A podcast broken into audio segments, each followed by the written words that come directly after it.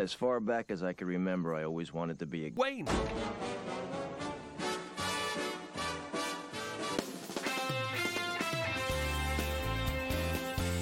You're listening to Lewis Stevens on Epsom Hospital Radio. Epsom Hospital Radio. What's up, everybody? It feels so good to be back. Grab a bottle, take your body bubble. You know that song, innit, Al? Crack a bottle, Eminem. Never heard of it? Okay, well, if you've heard of it, you probably have, because you guys are cool, whereas Alex is not cool. Yeah, no, Alex is cool. She's cool. She's a good girl. Right, we're starting here. We're at the third, maybe fourth Spotify episode of the Why Aren't You Normal Epsom podcast. If you're catching up and you're watching other things that's going on over here, a lot of live streams happening. A lot of local businesses getting a platform to say what they want to say, which is really cool for me. And I love that side of it. So if you're listening and you don't belong to the Facebook page or you haven't been on the Wayne website, waynepodcast.com, or Why Aren't You Normal Epsom on Facebook, and you can go and look at all the live streams. But alternatively, I'm not just a platform for local business. I don't want to solely be a platform for local business, because I like doing these podcasts. These are quite informational, creative almost, and a bit more fun. In fact, this episode is the first ever really historical Epsom episode with author Martin Knight, publisher of many books, one of which being George Best's final autobiography. He's got his own publishing company with another guy called London Books, and they essentially focus on basically collecting stories and recounting things that Martin feels otherwise would be forgotten. Particularly stories like where me and you are from, places like London, Epsom, stories that aren't remembered in the big news. This story is about the Epsom riots. Martin wrote a book on it called We Are Not Manslaughterers, and the year's 1919, 400 Canadian soldiers based outside the village riot in the town, end up murdering a policeman in this riot, PC Thomas Green, and then a potential murder back, and then a complete brush over from Churchill and the King in order to keep some peace, and syphilis could be to blame. It's a hell of a story, and that's all I'm going to give you for now, a teaser. And if you want to find out more, keep listening, because it's mad interesting. It really is. It really is. Wayne.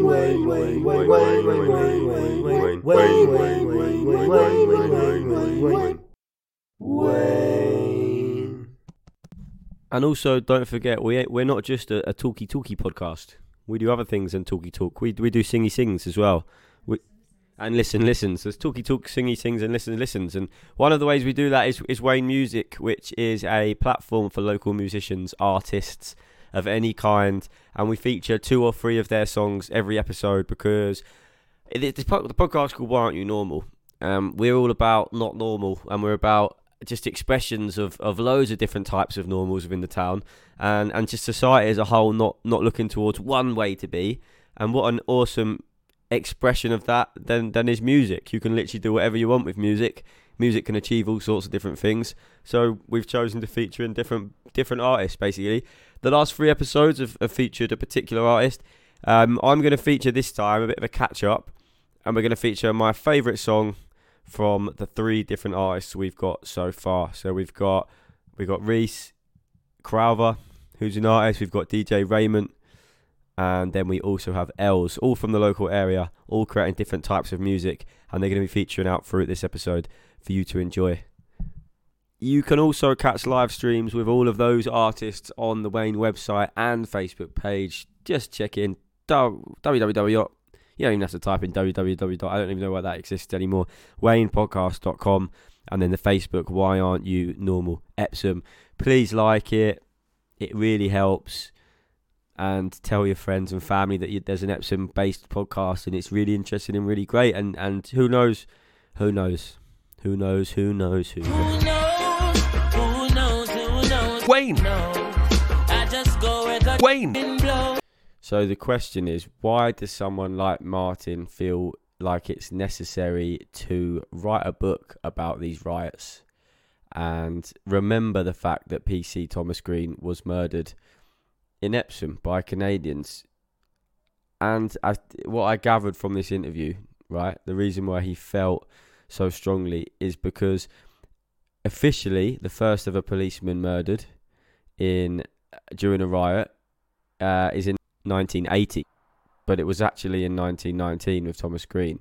So history's been changed. The reason it's been changed is because at the time, if it had came out that there was some beef going on here between Canada and England, that wouldn't have looked good for the whole end of World War type message that was trying to be spread across.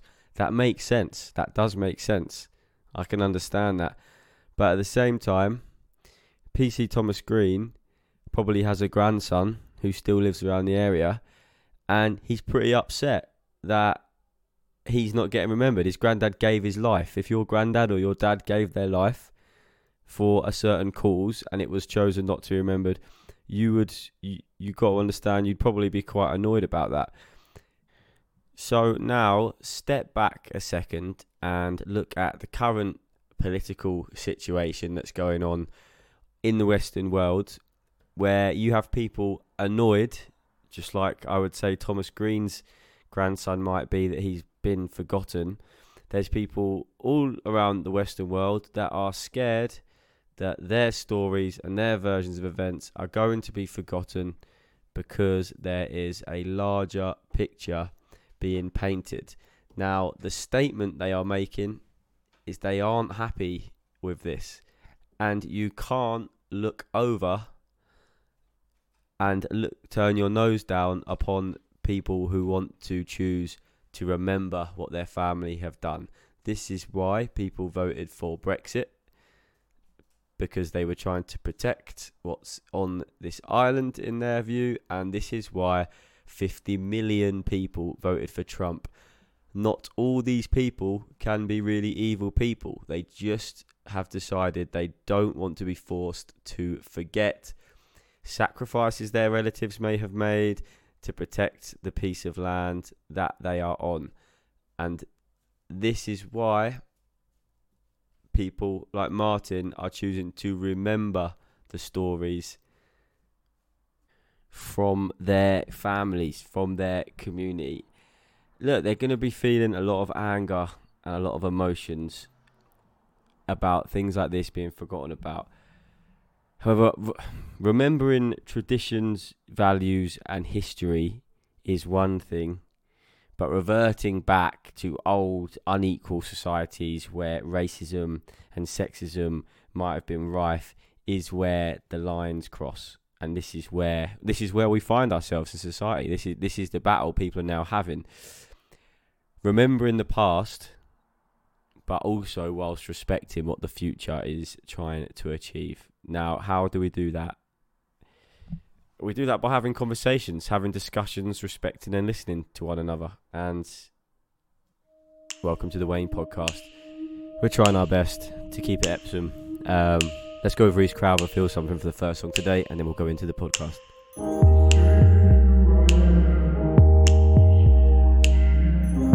Sorry, one more thing. At the beginning of this podcast, me and Martin had about 15-20 minute chat about his background, his upbringing. He's a complete Epsom local. You know, like the back of a book when you get the bit about the author afterwards. That's what I've done. At the end of the episode, if you'd like to hear more about Martin, what he's done, books he's written, as I said, he actually wrote George Best's final autobiography, amongst many other interesting titles. Football hooliganism's a big thing of his. Then that's at the end of the podcast, and you can find out a bit more information. Sorry, let's go.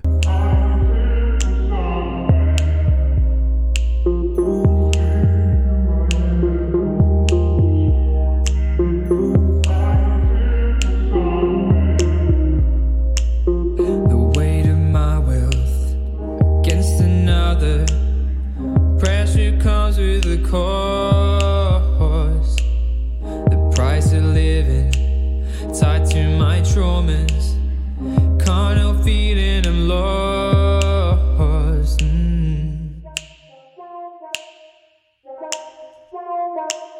Escaping who I am just for a minute, I need to feel something. Escaping who I am just for a minute, I need to feel something. emptiness and aching endless uncertainty. Am I alone through this, except for my brain mate?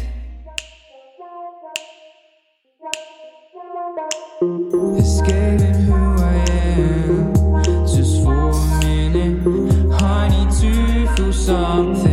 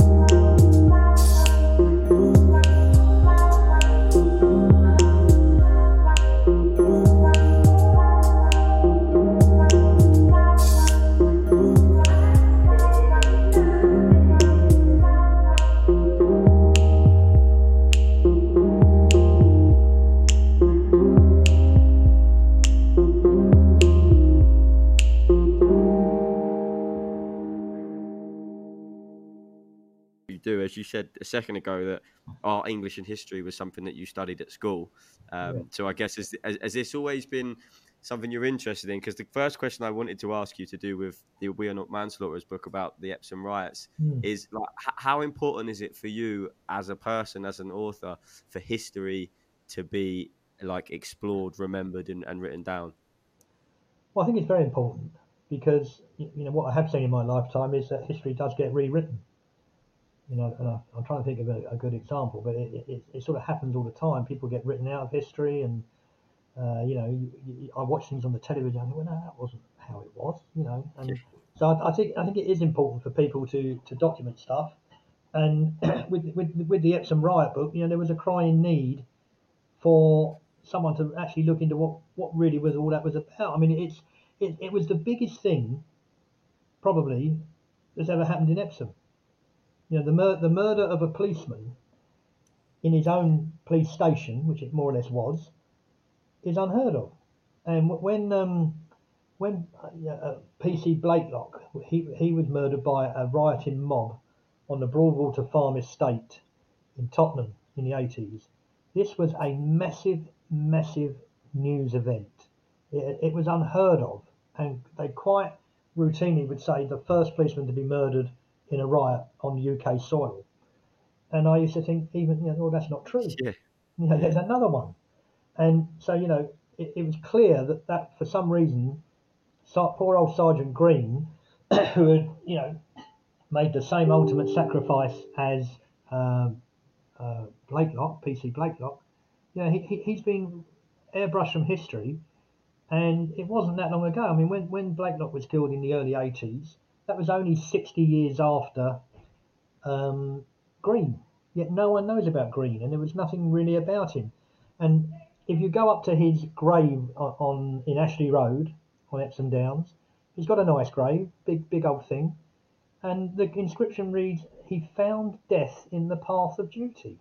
Well, what's all that about? He found death in the path. You know, he was brutally murdered in a riot. Which other people have described as it just not existing. Well, just haven't described it, basically. It was hushed up. You know, no one really the hushing up in the book. Do you sort of go into that towards the end, or do you sort of begin with, like, the facts of the riot? Well, I sort of begin with a look, you know, more or less what I've just told you about how I sort of got interested in it, and then I recreate what happened, and then through going through what happened next and next and next and next, you know, sort of bringing some perspective to it, and some of the things that I found out that, you know, I think the reader will form his own, him or hers own opinion as to what really happened. So was it the hushing up that inspired the book, or was it something else? No. I mean, I didn't even suspect a hushing up at first. I just thought it's weird. You know, why is no one interested? You know, I felt sorry for him. I think it was more like him and his family. I thought, you know, they need to know a bit more, or you know, yeah, they need to know what really happened, and maybe they did know, but don't want to say. You know, I just thought there was something not right. Didn't sit right with me. How does one go about researching for a book like this when a lot of it isn't like easy to look into? Well, one of the first things I did was go to the National Archive at Kew and get the police files out. And once I was into them, I was quite lots more became apparent. Also the newspaper archives, the Epsom New Herald archive, sort of told lots more. I mean, shall I go through the story and then I can sort of add the perspective to it? Yeah. That was my next question. So if you tell us, from sort of start to finish, what happened? Okay. Right. Well, Sergeant Green lived in Lower Court Road in Epsom. The house is still there. He was the station sergeant at Epsom, had been for 2 or 3 years. Or more than that, I think, and he was due to retire. So he was about 59, I think, or 55, whatever age of police retirement age was then. So he had hardly any time to go, and he had 2 daughters, and they all lived quite happily in Lower Court. The 2 daughters both went to Pound Lane at one point, Pound Lane School, and it was the First World War had ended, and the British soldiers were coming back home, the ones that had thankfully survived. They were starting to come back to Epsom. But while they'd been away, they'd opened up a convalescent camp called the Woodcock Park camp on the site of where the RAC is now. So is it Wilberhatch Lane? Is the entrance down there? Yeah, up by the golf, yeah. So they took over that whole site, and it was a convalescent hospital for soldiers from Canada, Australia, New Zealand, basically the Commonwealth, to convalesce away from the front. So, you know, they would have been fighting in France, got injured, and would come back to Woodcock Park to recover and get sent back out again, probably. And the Canadian soldiers, it was mainly Canadians, there were Australians and New Zealanders, but it was mainly Canadians, had been a feature of the town, you know, since 1914, really, you know, when the war started. You know, there was a few incidents going through the local paper. You know, they got banned from a couple of pubs for fighting and getting drunk and stuff like that. And, you know, there was possibly a bit of friction, but on the whole, everyone rubbed along together. Then the official account is in 1918 and 19, or by June of 1919, when this incident occurred, you know, the war had been over a year, and these Canadian soldiers were still up at that camp and hadn't been repatriated, and they were quite angry about it. And then on whatever day it was, June the 13th or something, a fight broke out in the Rifleman in Epsom, and the Rifleman's still there. Was it called the Rifleman at the time? It was the Rifleman then. Yeah. And a fight broke out, and then there was a couple of police patrolling, and they went in and arrested these 2 or 3 Canadian soldiers and marched them up the high street. So you can the police station in those days was in Ashley Road, where you turn into the one-way system on that corner there. I think it's not a dentist, people that do feet. What are they called? You know what I mean? Orthopedic. Yeah, that house there. That's an orthopedics house or surgery or whatever. That was the site of the old police station. So they marched them out. Frog marched them out of the Rifleman. These 2 or 3 coppers. And as they went past the various pubs, the Wellington, the Spread Eagle, the Charter, all the pubs that were in Epsom, Canadian soldiers came out and formed a bit of a gang, basically barracking the police, saying, leave them alone, let them go, and all of that. Anyway, they got them up to the station, And the inspector put them in the cells. But by that time, a bit of a crowd had gathered outside, and the inspector, I can't think of his name for a minute, but the inspector managed to sort of shoo them away and said, look, go away. And they sort of quite ominously said, well, we'll be back. And he was very worried about this. And the two or three Canadian soldiers were in the cells below the station. And the station actually doubled up as this inspector's house. So he had his wife and children sleeping up, or they were up, yeah, sleeping upstairs. Wow. Anyway, there was about 4 or 5 police on duty that night, and they sat in the station. And in the quiet of the night, remember there was no cars in those days really.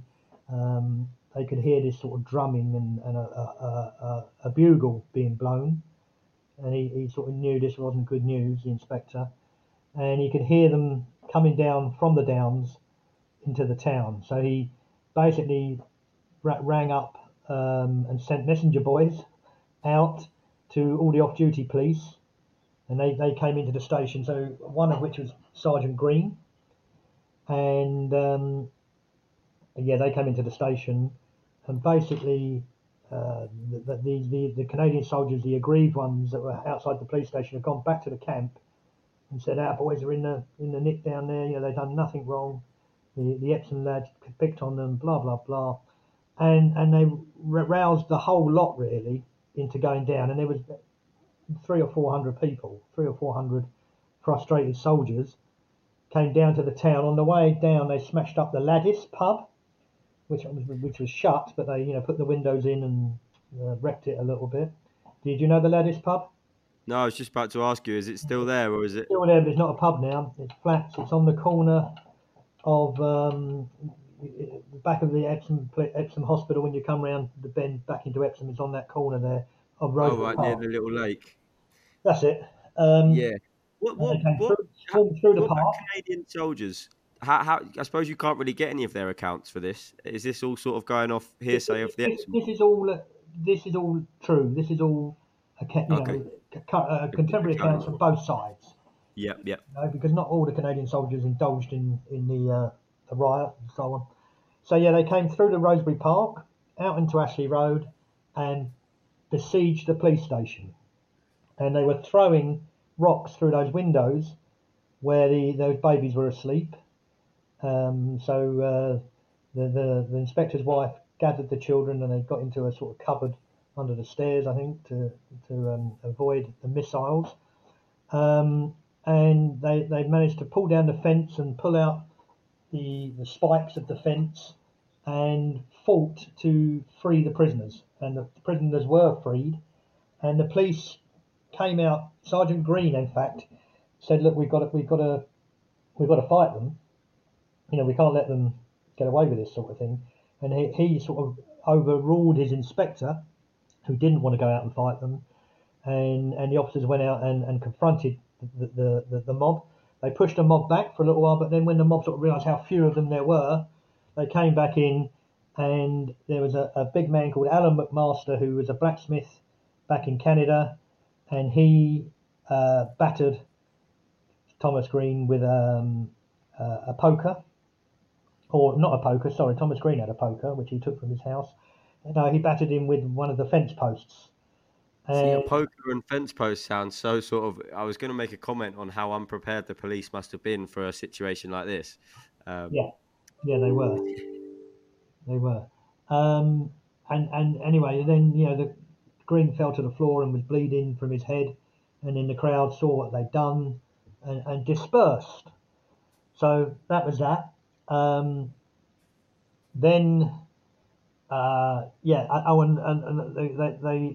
The Canadian soldiers threw their posts and their staves and their sticks into the pond. There was 2 ponds in those days in Rosebery Park, and they were apparently all washing the blood off their hands and off the stones. And some of the reports in the morning in the local paper said that both ponds were red with blood. I mean, whether that's journalistic or whatever, but.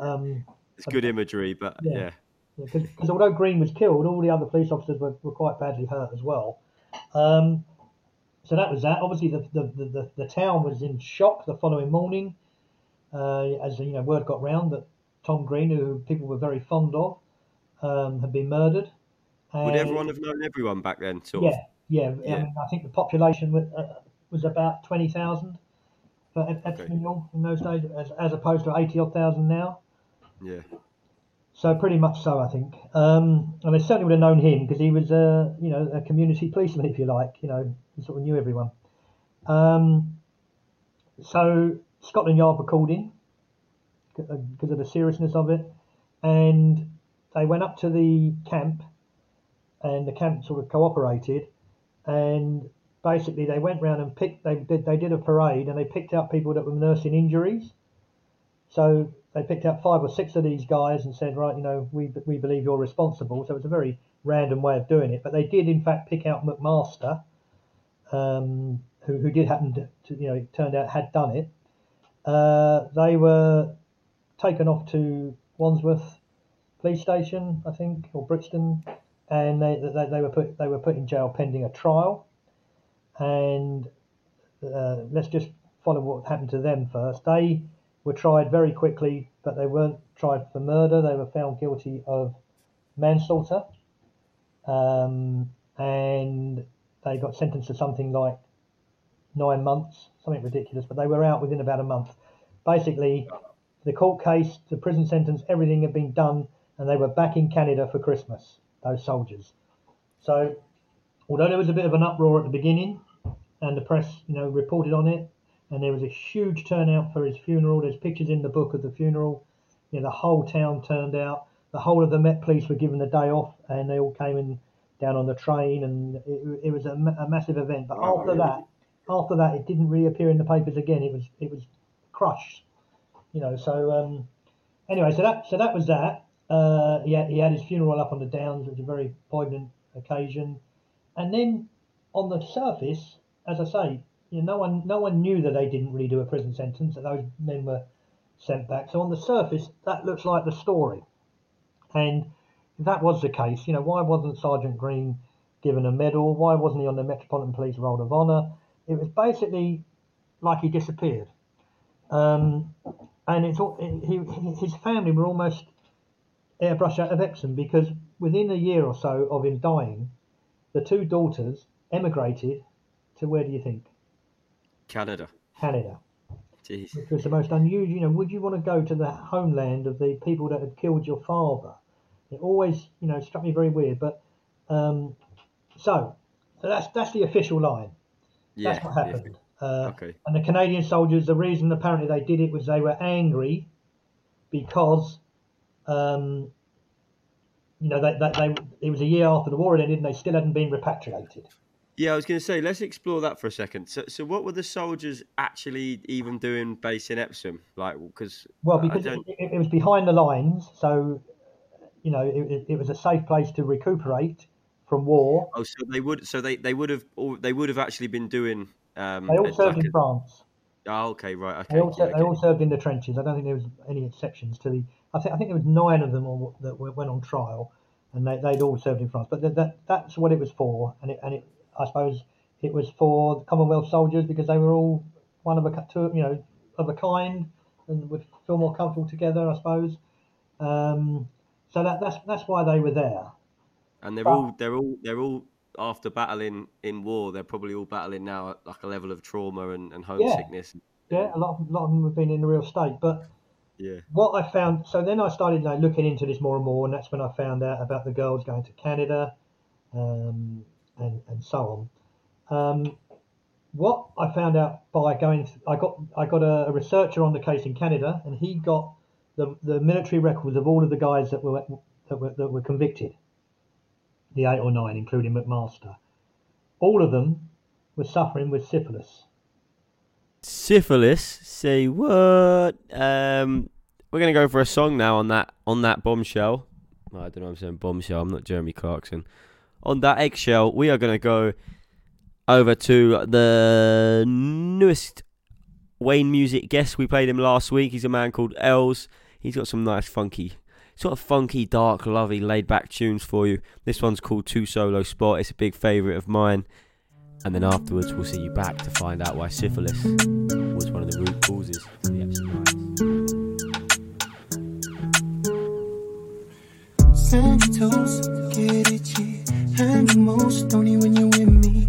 Walk for sure, take our time. One more, call you mine. Time is out, see from miles. Finding ourselves, so we take each other's thoughts. Holding hands, sun goes down. Bright horizon, sleeping sounds. Blue ocean, no sun lotion. Maybe it's the heat, I'm addicted to your potion. When you start to drown, cling on to me. If you start to drown, cling on to me. Grab hold, don't let go. Flow with me, wait for the rescue boat. Life jacket on, take mine cause you're cold. Too shallow, too shallow, too shallow. Your shores swept away in the same. Anxiety cures, feel better when I'm in. Sunbathe, already tan. Wanna step up, be a better man for you. In close, get cold. You're the only money knows.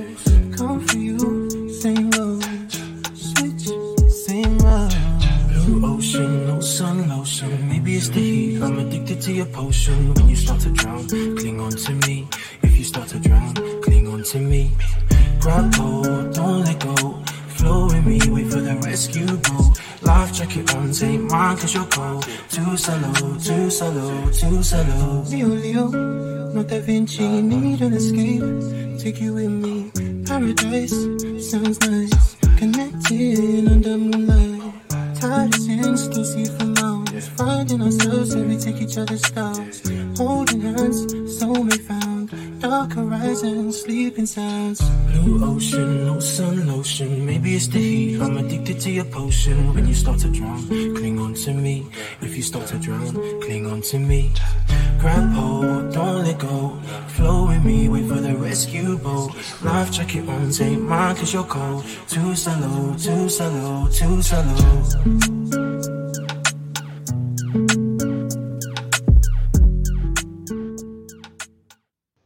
And then I started to look more into the records of the hospital. Yeah. And one of its main things was treating syphilis in soldiers. And syphilis in soldiers was a massive thing in the First World War. It's one that's been brushed under the carpet a bit, but it was a real problem for the military authorities.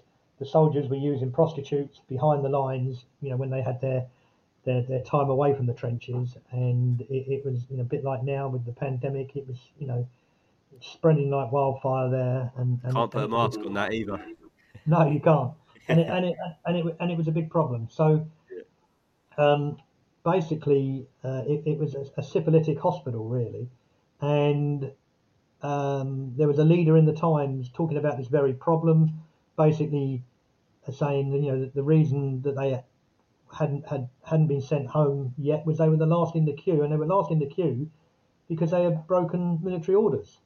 Military orders were you weren't meant to consult with prostitutes. Yeah.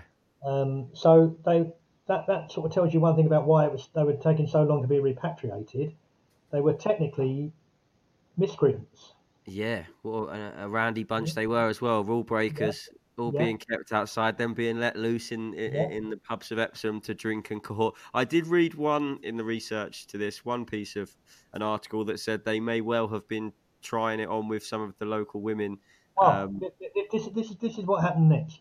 Yeah, I sort of ploughed through the Epsom New Herald archive, and from 1918, when they first started coming home, when the English soldiers first started coming home, you keep seeing in the magistrates' court fights between the English soldiers and the Canadian soldiers, and I'm not talking about the odd one or two. It was every week, every weekend. So they're fighting. At one point, they were fighting the stable lads, then they were fighting the Epsom population. And there's even one article in the Epsom Herald where the magistrate says, "Why is this happening? You know, these men have just fought side by side." In the biggest war ever, why would they fight each other when they get home? So, putting together the syphilitic thing and the growing body of evidence of this unrest that was building up that culminated in June, I think what happened was the soldiers were coming home, the Tommies, and in a lot of cases their wives, their girlfriends, their sisters, possibly even their mums, had syphilis. And you know, if you imagine the quandary you're in, if you're suffering with syphilis, your husband comes home, he won't, and he can't understand why you don't want to be with him. Yep. But, because so, you know, the raunchy Canadians have been let loose on the town. Wow. Yeah, and I think this created a cauldron of anger. Of course. Yeah. And I think that's what's going on, and that probably lay behind the fight in the Rifleman. You know, where probably an aggrieved Epsom husband's come in, and the Canadian's in there, and it's just it's blood boiling, and he's started to fight. They're supposed to be so nice, those Canadians, as well. God. Sorry? I thought the Canadians were supposed to be so nice as well. Well, they were also, you know, you can see it from their point of view. They were also men thousands of miles from home.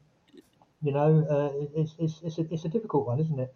Yeah, yeah. None of us know how we would be in that situation. So justifiably, emotions were high from both camps.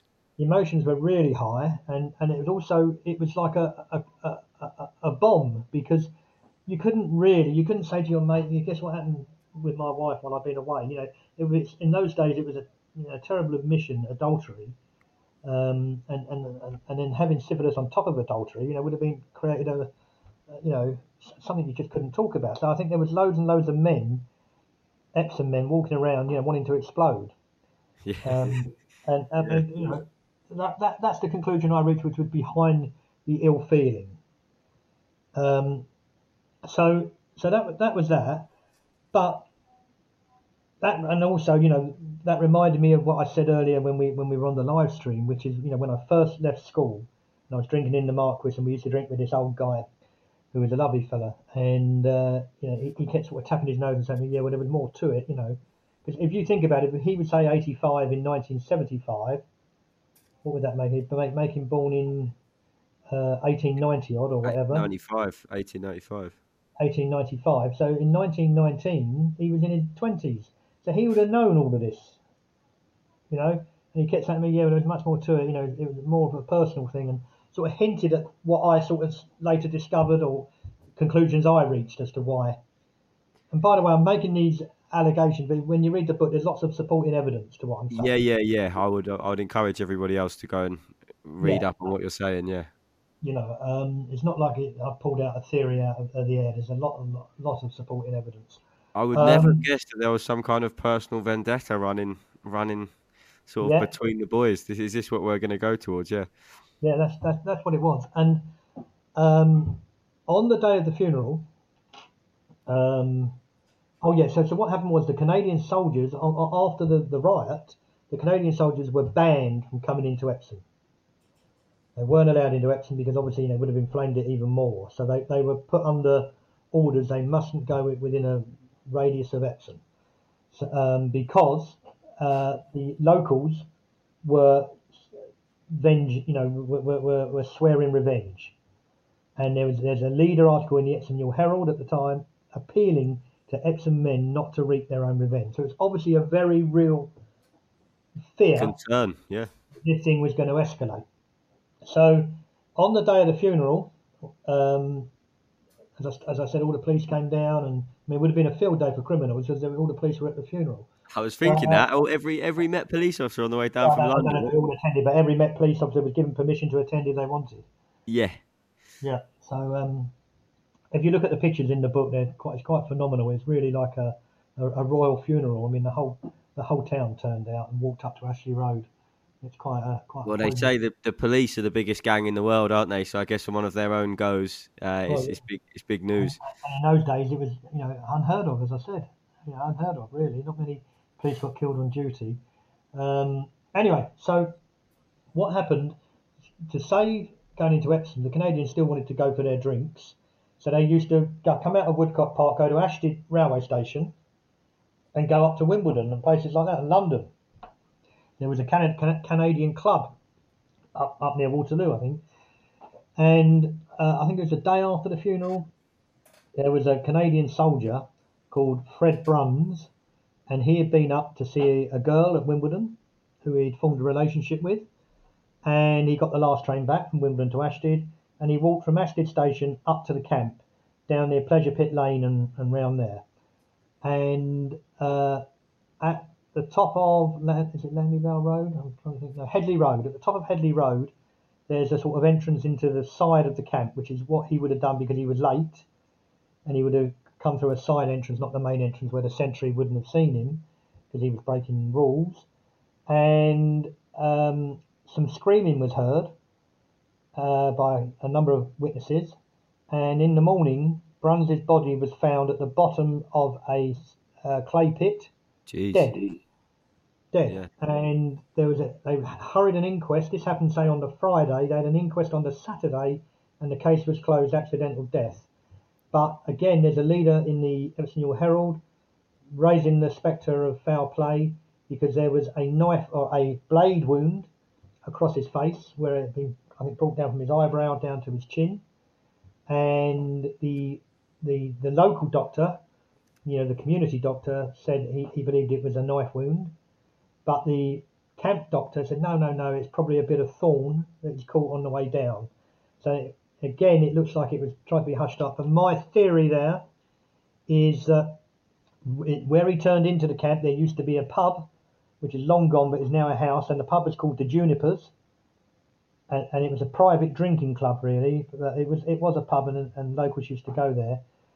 I think that some Epsom men got together, knowing these stragglers were coming in from Ashton Station, and decided to get their revenge on a Canadian soldier. Jesus.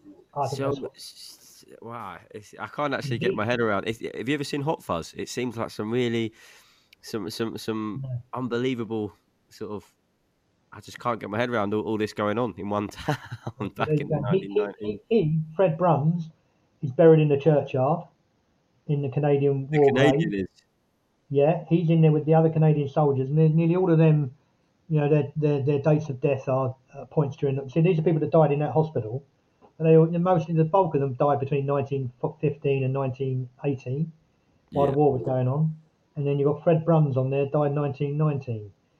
So there was a rushed inquest that was open, closed on a Saturday, and there was no real investigation into how it happened. No witnesses, but very few witnesses were called, and it all just seemed in decent haste to me. And actually, the leader writer in the Epsom New Herald at the time felt the same way. So my belief is that he was killed, or maybe they bashed him up and didn't mean to kill him, but threw him down after cutting his face, threw him down the gully. Anyway, the key thing there about Bruns, although he was in the Canadian Army, he was an American citizen. And he was in Dakota and crossed the border into Canada because the depression in America was so bad that people were starving, especially in agriculture industries. And some of them joined the Canadian Army just to get fed. And that was the case with Bruns. So he was an American citizen. So all of a sudden, you've got this massive political situation, which is a policeman's been murdered. The public want justice. The police want justice. At that time as well, the police were going on strike, which is unheard of, but they were going on strike. So relations between the police and the government were really, really strained, and the government had to sort of walk this tight line. And the other thing that was going on was Prince Edward, who would later become the king that abdicated. Yeah.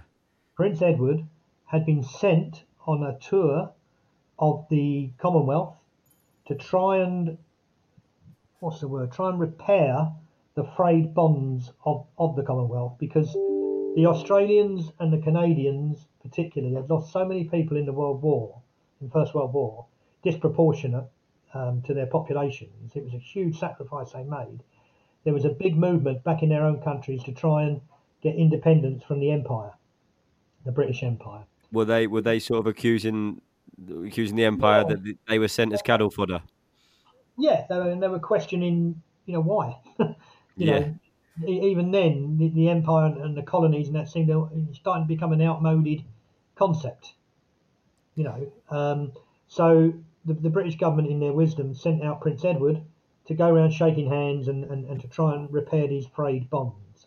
And this tour was scheduled to start in 1919, in the middle of 1919. So all of a sudden, Lloyd George, who was the Prime Minister, and Churchill, who was the Minister of War, had this dilemma, because there was a lot of pressure on to hang these Canadian soldiers who were up for the murder. And then the king, the future king, is going to be out there, shaking hands with the Canadian dignitaries while some of their own men were being hung at home. They couldn't let it happen. So there's some very strange synchronicities going along here, isn't there, all at the same time? Yeah. So they couldn't let this happen. And that is why, basically, the media was shut down over this. It was just, as I said, after the funeral, you never heard of it again. It was a massive case, massive case. It's like Peter Sutcliffe being holed up with the Yorkshire River, and then there was no more coverage. Yeah. So the trial wasn't reported on, the imprisonment wasn't reported on, and certainly the repatriation just a few weeks later wasn't reported on. So it was all about protecting the goodwill of Canada, keeping the goodwill, Canada's goodwill. So that's sort of why the cover up happened, in my opinion. And there is supporting evidence of that as well. Prince Edward actually sort of touches upon it in his memoirs, which are quoted in the book. So when Bruns got killed, you can imagine they just thought, oh my God, this is, So what happened then? That again was almost, it didn't even make the national press. It just made, that inquest report, which the Epsom and Yule man, picked up on, that he was the only person. So that was really hushed up. And then the other thing that happened, of course, was everyone got home pretty quick after that, and the camp sort of shut down. And I think the girls were encouraged to go to Canada. They were given a new life there, and I bet the Canadian government paid for it. And it was an offer they couldn't refuse, but they couldn't really have them hanging around Epsom as a constant reminder of that terrible event. Yeah, when everybody wants to forget it. What's your, in a situation like this, do you feel that the blackout, the media blackout, was sort of the best thing to happen, just to get on with it, or do you feel like freedom of speech and stuff should live on through all of this? Well, the point with the media is interesting, isn't it? Because there are parallels with today, where the media are selective in what they report and what we're allowed to know about. And I think that's overreached itself. And there's, an example of that is all of before the pandemic. So all of 2019, there were riots every weekend in France. The Gilets Jaunes, who are the yellow jackets. Working class people on the streets every weekend, protesting about the EU and various other things, and most of the population don't know about that in this country because it was I cycled to Amsterdam a couple of Christmases back to arrive there on New Year's, and maybe every 2 hours I saw a group of 10 yellow jackets taking signatures at like roundabouts and traffics, and nobody was beeping out of frustration. It was nothing but support for the movement, and I was like, why have I not heard of this? It was like in the entirety of the country, all the way through the bike ride. Yeah. Well, I'll give you a recent example. My wife said to me, "Did you know there's been massive protests in London and Liverpool?" This is about 2 weeks ago, in London and Liverpool today, about the lockdown protests. So I said, "Yeah." She said, "How do you know?" I saw it on Twitter. I said, "How do you know?" Yeah, it's all over Instagram, and we just both went quiet. And she said, "Why is it not on the news?"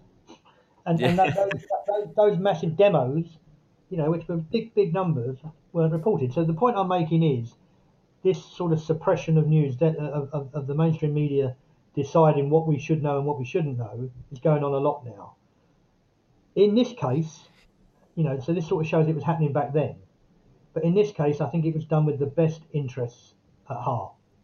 Yeah, they thought that was the right thing to do. It wasn't about sort of creating some political advantage or disadvantage or whatever. It was, they wanted to protect the relationship with Canada, which was at the time, still is a legitimate relationship. So they were in a very awkward position, trying to negotiate the paths post-war, when obviously feelings were still running high, and the world was repairing itself. So. In the book, I don't really accuse or give over the feeling that I think Churchill and Lloyd George did something nefarious, but they did do it. Yeah. And a sort of postscript. There's a few postscripts to the story, but the big one is in 1929, so 10 years after the war, Alan McMaster walked into a police station in Winnipeg in Canada and said, 10 years ago I killed a policeman in Epsom. I've never served a sentence for it. I've never been punished, and I can't live with myself. Jesus. So Winnipeg police station telegrammed Scotland Yard, said, we've got an Alan McMaster here who says he killed a Thomas Green in Epsom in 1919, and he wasn't punished. And they telegrammed back, this case is closed, we don't want to know. Well, at that point, I'd want to put my arm around McMaster. Sorry, I think has the volume gone up? I'm getting the echo again. I haven't touched it. Oh, okay. Let me try if I'm back here. Yeah, that's better. At this point, I want to put my arm around McMaster because really he's a casualty of war where murder and violence has become normalised a little bit. I can tell you a lot more about McMaster, which you know, although he's a villain of the piece. Yeah. You touched on this earlier. He was very badly injured in the trenches, and he had he developed epilepsy. And when he went back to Canada in 1919, he told everyone and was convinced, and there may be some truth in this, that he was pardoned by the king, and I think they may well have been. They may well have been. It might have been the king's intervention that basically said get them out of prison and get them home. Yeah. But the interesting thing was he was a miner, coal miner. And in 1924, I think it was, so he'd been back 4 or 5 years. He was a massive man. Apparently he was about 6'7", really, really massive. The ceilings collapsed in a mine that they were working in, and with his big shoulders, he managed to sort of stop it completely collapsing and allowed about 50 men to escape before he did himself. And he was honoured in this. He got some sort of community medal for what he did. So, you know, he was a brave man. No wonder all the Epsom ladies let him give him syphilis. Well, I wouldn't say it was definitely him, and I wouldn't say they let him. But so that was in 1924. In 1929, he went and made this confession, and then in 1939, very sadly, he hung himself. Oh wow! So it got a bit much for him. Well, whether it was that or other things, but I imagine that played a part in it. And I must tell you this last little story about it was. I was sort of, I think the book was definitely out, I think. I'm just trying to think when it was about to come out. And I was on my computer, and you know when an email comes in, it sort of pops up on your screen, doesn't it? Like bottom right or whatever, to let you see you've had an email. Yeah. And this email came up, it said, email from Alan McMaster. And I shit myself. I thought, Jesus. I thought, God, you know, like he's come back from the dead. He's going to... Anyway, it was his nephew, who was also called Alan McMaster, who is a... prominent liberal politician in Nova Scotia, and he basically had read the book or heard about the book and wanted to tell me about it, and he never met Alan. He was born after he committed suicide, but he put me on to another guy called Buddy McMaster, who was in his 80s then, and Buddy was a really famous what they call it, a mouth organ, what's it that called when you play the mouth harmonica organ? Yeah, harmonica player. Very famous in Canada, you know, equivalent of, I don't know. You got Bob Dylan doing it, maybe? Yeah, obviously not Bob Dylan, but a really big name in Canada. Yeah. And his niece, also called McMaster, I can't think of her name now, she's like a folk star out there. Anyway, he said, Buddy's still alive, why don't you ring him? He gave me his number, and I rang Buddy, and Buddy was the one that told me about the mining accident, and he also said that Alan McMaster was an accomplished mouth organist as well, and he actually, you know, I was actually talking to someone that knew him, and it was really, really a lovely chat we had. And he didn't know about the murder.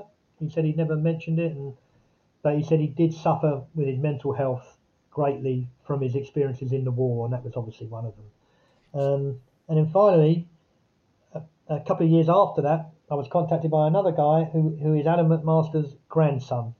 And we become great friends, you know, on email. I was speaking to him the other day. So, yeah. So, yeah, it's mad. So how often does that happen where people reach out to you after writing a book, and you sort of get these great connections? Well, I think that's the only time it's happened in that way. On this book. But there were several with this book. I became friendly with Thomas Green's great-grandchildren who live in Canada, obviously. So I've had a lot to do with them over email. Have I met them? I don't think I've met them yet, no. But, yeah, so that book particularly seemed to, you know, stoke a lot of emotions around the world. Yes, so there's me thinking it was going to be more of a Thomas Green story, but it's actually McMaster that seems to have had the sort of interesting life. That's the way our conversations flowed today, but there's so much more about Thomas Green as well. You know, he was a real character, and there's so many different elements to this book. The inspector, whose name I can't remember, it'll come to me in a minute, there was a little aside about him. When he was training, before he got to Epsom, when he was training... They were trained to use guns, pistols, and they were out on one of the commons in Epsom, Hampstead Heath or somewhere in London, and his gun discharged accidentally, and he killed one of his colleagues, and this sort of haunted him for the rest of his life. And when the Canadians were storming Epsom police station, there was actually at least one gun in under lock and key in that station. And he chose not to get it out. And I think probably what happened before coloured his opinion there and made him make the wrong decision. Or it might have been the right decision, because if he'd fired a gun above their heads, it might have made it even worse. You know, who knows? Yeah, yeah. Instead of dispersing, it might have caused an even bigger riot. Yeah. His name is Inspector Pawley, P-A-W-L-E-Y. It's come back to me now. He's buried up at Epsom. They're all buried up at Epsom. What, all of them that were involved in the riot? Yeah, 2 or 3 of the police officers are up there. Certainly Thomas Green and Brums are there, Pawley's there. There's another guy buried next to Green, I've forgotten his name, who died of cancer after it, and it could well have been the stress of... And you imagine the fear. You're in a little police station like that, and you've got 400 angry soldiers bent on destruction outside. I mean, to me, it's a bit like Zulu. Yeah, you've seen the film Zulu, where the redcoats stand and shoot as they're running towards them. These guys were unarmed. Yeah, well, both sides were unarmed, but you know, I think let's say there was 12 of them. I'm not sure exactly how many it was without looking it up, but you know, 12 or 15 against 400. I mean, it's just phenomenal, really. It's insane, sort of. In a strange way there, how like the war was the first sort of way that brought all these countries together like this, because like you said, the police just would not have been ready for something like this, you know, for 400, because I suppose it just... Did riots happen back then in that sort of level? Well, funny enough, there were some other riots with the Canadian soldiers. There was a place near Guildford called Whitley. And there was a little bit of a... No one got killed, but they were creating at the end of the war. So there was a bit of history of it. So Whitley, Luton, and somewhere else where they had sort of smashed up the towns, and I think that was genuinely about the frustration. I was going to say, it's one of those stories where you sort of empathise with every single member of it, because you're just sort of thinking that these Canadians almost must have been going through some sort of we've been left out to dry sort of feeling, and with nothing but alcoholism and battle scars and whatnot to haunt them. There's no surprise that it ended up... It was just poor management, really, in a way, or would you say? Yeah, well, the logistics of moving so many men around the world were phenomenal, you know, because they were all over the world, these people, and... you know, you're having to get people back, and there's only so many ships, and a lot of ships would have been lost in the war. There was no one was flying anywhere, so it was all of these transportations were being done by ship. And how accurately was all this getting reported on at the time? Because we have touched upon sort of misinformation in the media, and I think that's partly... I think that was reported on, and these other mini riots were reported on. But just the general sort of trying to like move people around the world, keeping a tab on the Canadians. You know, nowadays I've come from an era where there's almost a level of distrust in the media. Not the media, but just the sheer amount of it makes you wary and paranoid. Mm-hmm. So when you look back at all the media, like back then, the media then was really newspapers. So, and was it more? And it was it more simple? Because I always imagine when I think of it, well, like back then it was easy because you only had four or five major outlets. Yeah. But then it would have been a lot easier for them to cover up because it only came from there. Whereas nowadays, anybody can write anything and put it online. I mean, have you ever heard of the Bethnal Green Tube disaster? You ever heard about that one? Was it a fire? No. Well, it was during the Second World War. People used to shelter in the underground stations. So when an air raid happened, you know, if you didn't have your own air raid shelter, which you know only the middle class probably did, the working class people in London would go down the underground and they would sleep the night down there, and you know, it was a well-known thing to do. And at Bethnal Green in East London, something happened as they were all rushing down the stairs, or I don't know what went wrong, someone fell over or whatever. Anyway, people got trampled and there was a panic, and I don't know how many, but 20 or 30 people or more died. And it was a disaster. And a lot of people didn't know about that until many years after the Second World War, because the media didn't report it. They were told not to by the government because the government didn't want to damage morale at such a crucial time. So again, it's another example of media manipulation, but done for a good cause. So the Bethnal Green Tube disaster came as a surprise to many people when it started to leak out in the 50s. It's mad how I've never actually ever, because I've always been one of these angry young people that's at the media, but you never really imagine them doing it for a good cause. But I suppose it is just to try and not cause too much civil unrest. In those days, people had a lot more respect for government. You know, they might not always agree with them, but they sort of realised that they ran the country. Yeah. So if the Prime Minister rang up the proprietor of the Times or the Daily Mail or whatever it was in those days and said, look, you know, we don't want this out, They wouldn't argue with it. They're sure for good reason. In a noble cause. Yeah.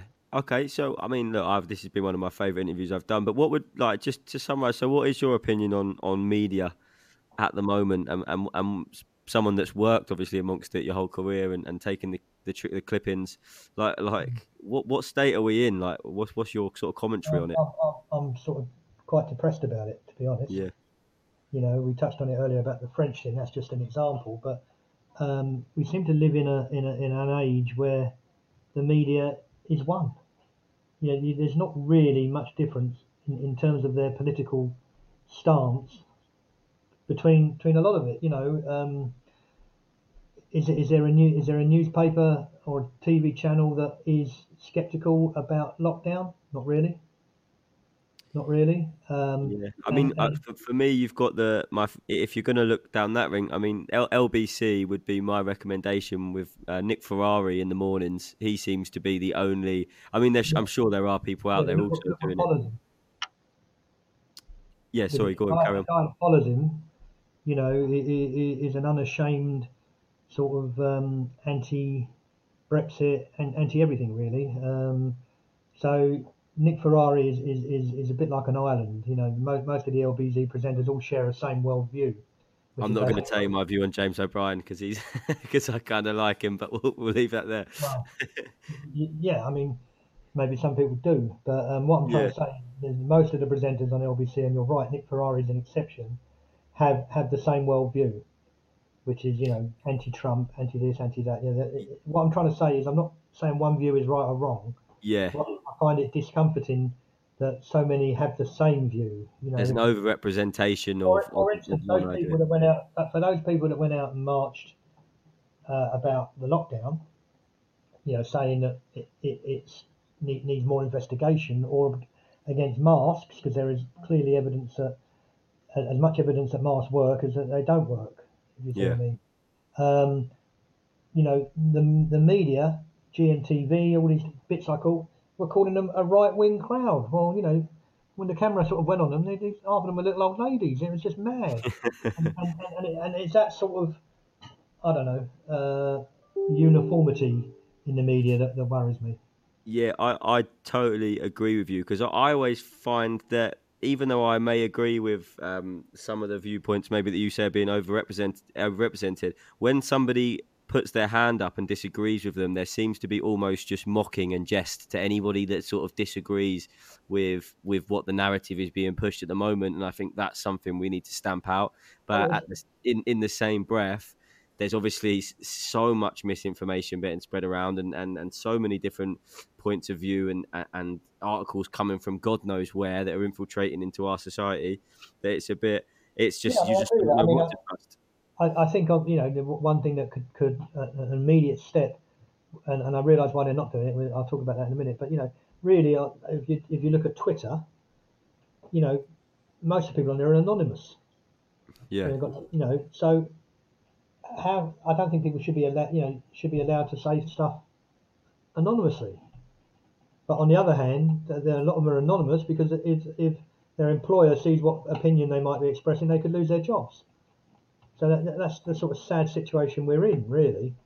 Yeah, yeah. You know, and it's like, and what way do we go? Do you just silence everyone and go to one set way of like, this is it? Because then that causes a problem that we spoke about earlier, where there's just one truth that might not even be the truth because things get left undercover, like the PC Thomas Green story. And we have a great sort of history in this country of investigative journalism. You know, it's the Sunday Times many years ago that exposed the thalidomide scandal. These are great balances in society, and I just think if people are scared to speak out, it's a rocky road for us. Yeah. And people are scared. We're already scared. You know, everyone thinks now before they say anything, and I think that's sad and worrying. Yeah, I think maybe that the next step then would be to educate people on how to sort of how they deal with the media and how to sort of look at good sources and statistics, and because at the moment I think that would be the biggest problem of people just being able to say what they want and share what they want, is that a lot of the time they might not be coming from credible sources. But then again, who decides what's a credible source? Yeah, exactly. So, and this is sort of the merry-go-round that we found ourselves with the current media situation. But again, and if there isn't honest reporting, you would have never been able to produce "We Are Not Manslaughterers," because you know it takes journalism like that to be able to dig. And the problem is, Lewis, it has changed very rapidly in the last few years. "We Are Not Manslaughterers." What year was that? Probably 10 years old now. Yeah. You know, the world is very different than it was a year ago. And massively different from what it was 10 years ago. That's how quickly it's changing. This has been the biggest jump I think I've ever experienced, and maybe ever will, hopefully. Hopefully. But I'm hoping it's a pendulum, and I'm hoping, you know, it'll swing back, and you know, my grandchildren will enjoy the freedoms that I've enjoyed. Yeah, and let's hope when they're looking back at the life of Martin Knight, they'll look. Your grandchildren will look back at the Why Aren't You Normal Epsom podcast and get his view on things. You never know.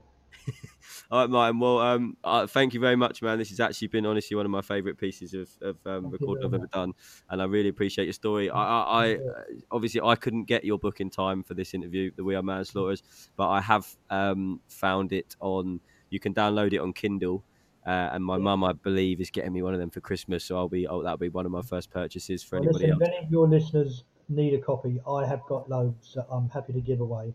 Okay, well, money to post them, but literally the company that published it went bust up in Newcastle, and I bought the stock for a very, very reasonable price, so I literally am happy to give away until they're gone. Well, in that case, let me try and launch an initiative with the episode. I can arrange for, you know, Joey or someone to give you some to keep you going, and if you need more, just ask. Yeah, then I'd love to push forward on that, and if anyone is listening on the back of that, let me know, and we'll try and do it. Okay, Martin, well, thanks very much. I'm going to press the stop recording button, but we shall still be in it after this. 1 second. Okay. Thank you. And there we have it, ladies and gentlemen, people of Epsom Town. That was the Epsom riots. Now I want us all to have a right to this tune, but in a much more positive way. Let It All Out. Returning from season episode number 1 is DJ Raymond. This song's called "Always Sunny in London." Not very sunny at the moment, is it?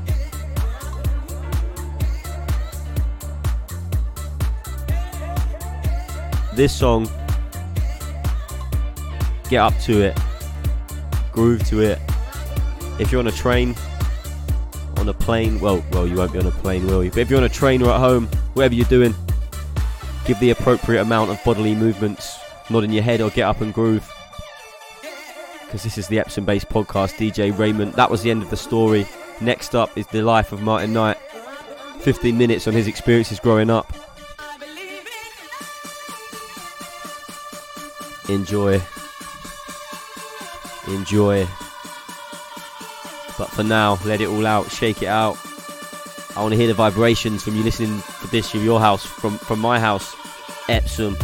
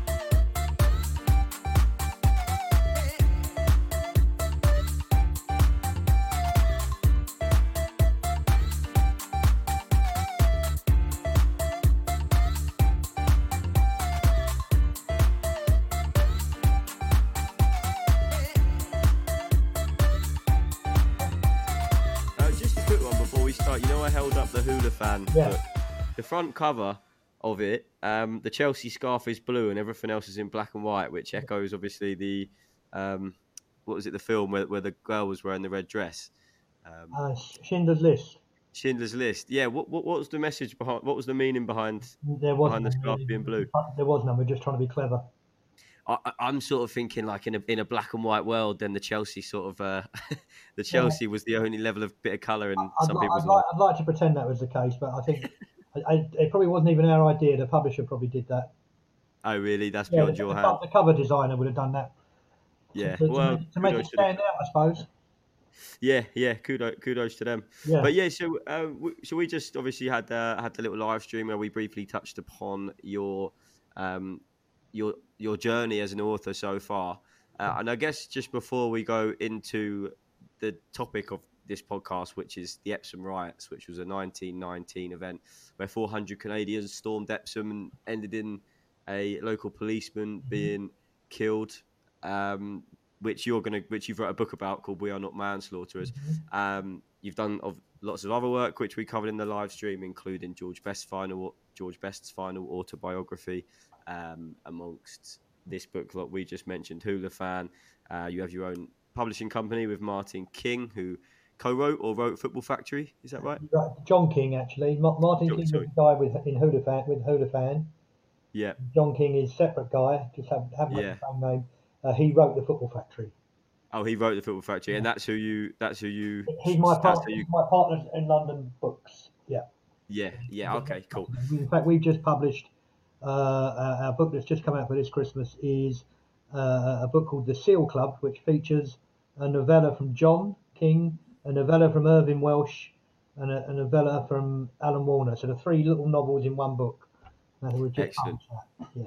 And Irvine Welsh being the author of the Trainspotting series. Yeah. So this sort of working class cultural writings echoes a lot in your work. Is that right? Yeah, I mean that's where we feel comfortable writing, because that's where we come from. Yeah, which I think is an awesome sort of platform, to be putting out there. So what led you to become an author? Because you said you've only been writing since 1998. So what was you doing before then? Well, I was brought up round here on the Longmead estate, the old Longmead estate, with Gibraltar Crescent, Marsh Avenue, D Way. Nice. I was born in the bedroom I grew up in. Left school, went to Ruxley Lane School. I don't know what that's called now. Yule High, Yule something. Is it Yule High? Yeah. Yeah. So first of all, I went to the school in the village, lovely little school called St Mary's, which was at the bottom of West Street. I had a lovely. Still there, is it? Still there. It's flat. So the infant school next door, which I also went to, is still. And I rode that past that on my bike the other day, so that's still intact, still running as a school. Next door to that used to be St Mary's Boys' School. From 7 till 11, we would go there. And it was a lovely school, and you know, really, really great memories of that school. Then we went on to Ruxley Lane. There's always a mystery, or Yule High now known. Always a mystery why I didn't really go to Longmead School, because Longmead School, which is now Blenheim, was across the road from my house. You know, I could have left at 8:52 and still got there on time. You know, but I'm not sure. I think my parents maybe wanted me to go there to the other one because it was mixed. I think they thought that might have a good calming influence on me. It's probably the opposite. And Longmead had a bad reputation at the time, but Ruxley Lane wasn't far behind. So yeah, anyway, so I went to Ruxley Lane School. I didn't really do much there in terms academically. I left school with 3 CSEs, as they were then called, so they were like a poor man's O-level. And I did art, English and history. And I left school in the middle of '74, not knowing, you know, not having a clear idea, no idea of what I wanted to do. All I knew was what I didn't want to do. I didn't want to work in a factory, didn't want to work on a building site. And you know, I didn't want to do anything that was manually taxing. So, you know, I was sitting around doing nothing. And then one day my dad came in from work and he had the evening news and he had circled a job and it said, messenger boy wanted at the Financial Times in London. So he said, why don't you apply for that? I said, well, what's a messenger boy? And he said, well, a boy that runs messages, I presume. But, you know, go and have a look. So I went up there and I got the job. In Fleet Street, or just off Fleet Street, Cannon Street, when I was 16. And I worked there until I was 28. And I worked my way up from a messenger boy to working in the library, to being a manager in a thing called the Information Service. And, you know, I was doing okay there. And through a contact, I got recruited to go and... Do you want all this? I'm not. Yeah, no. It's a good backstory.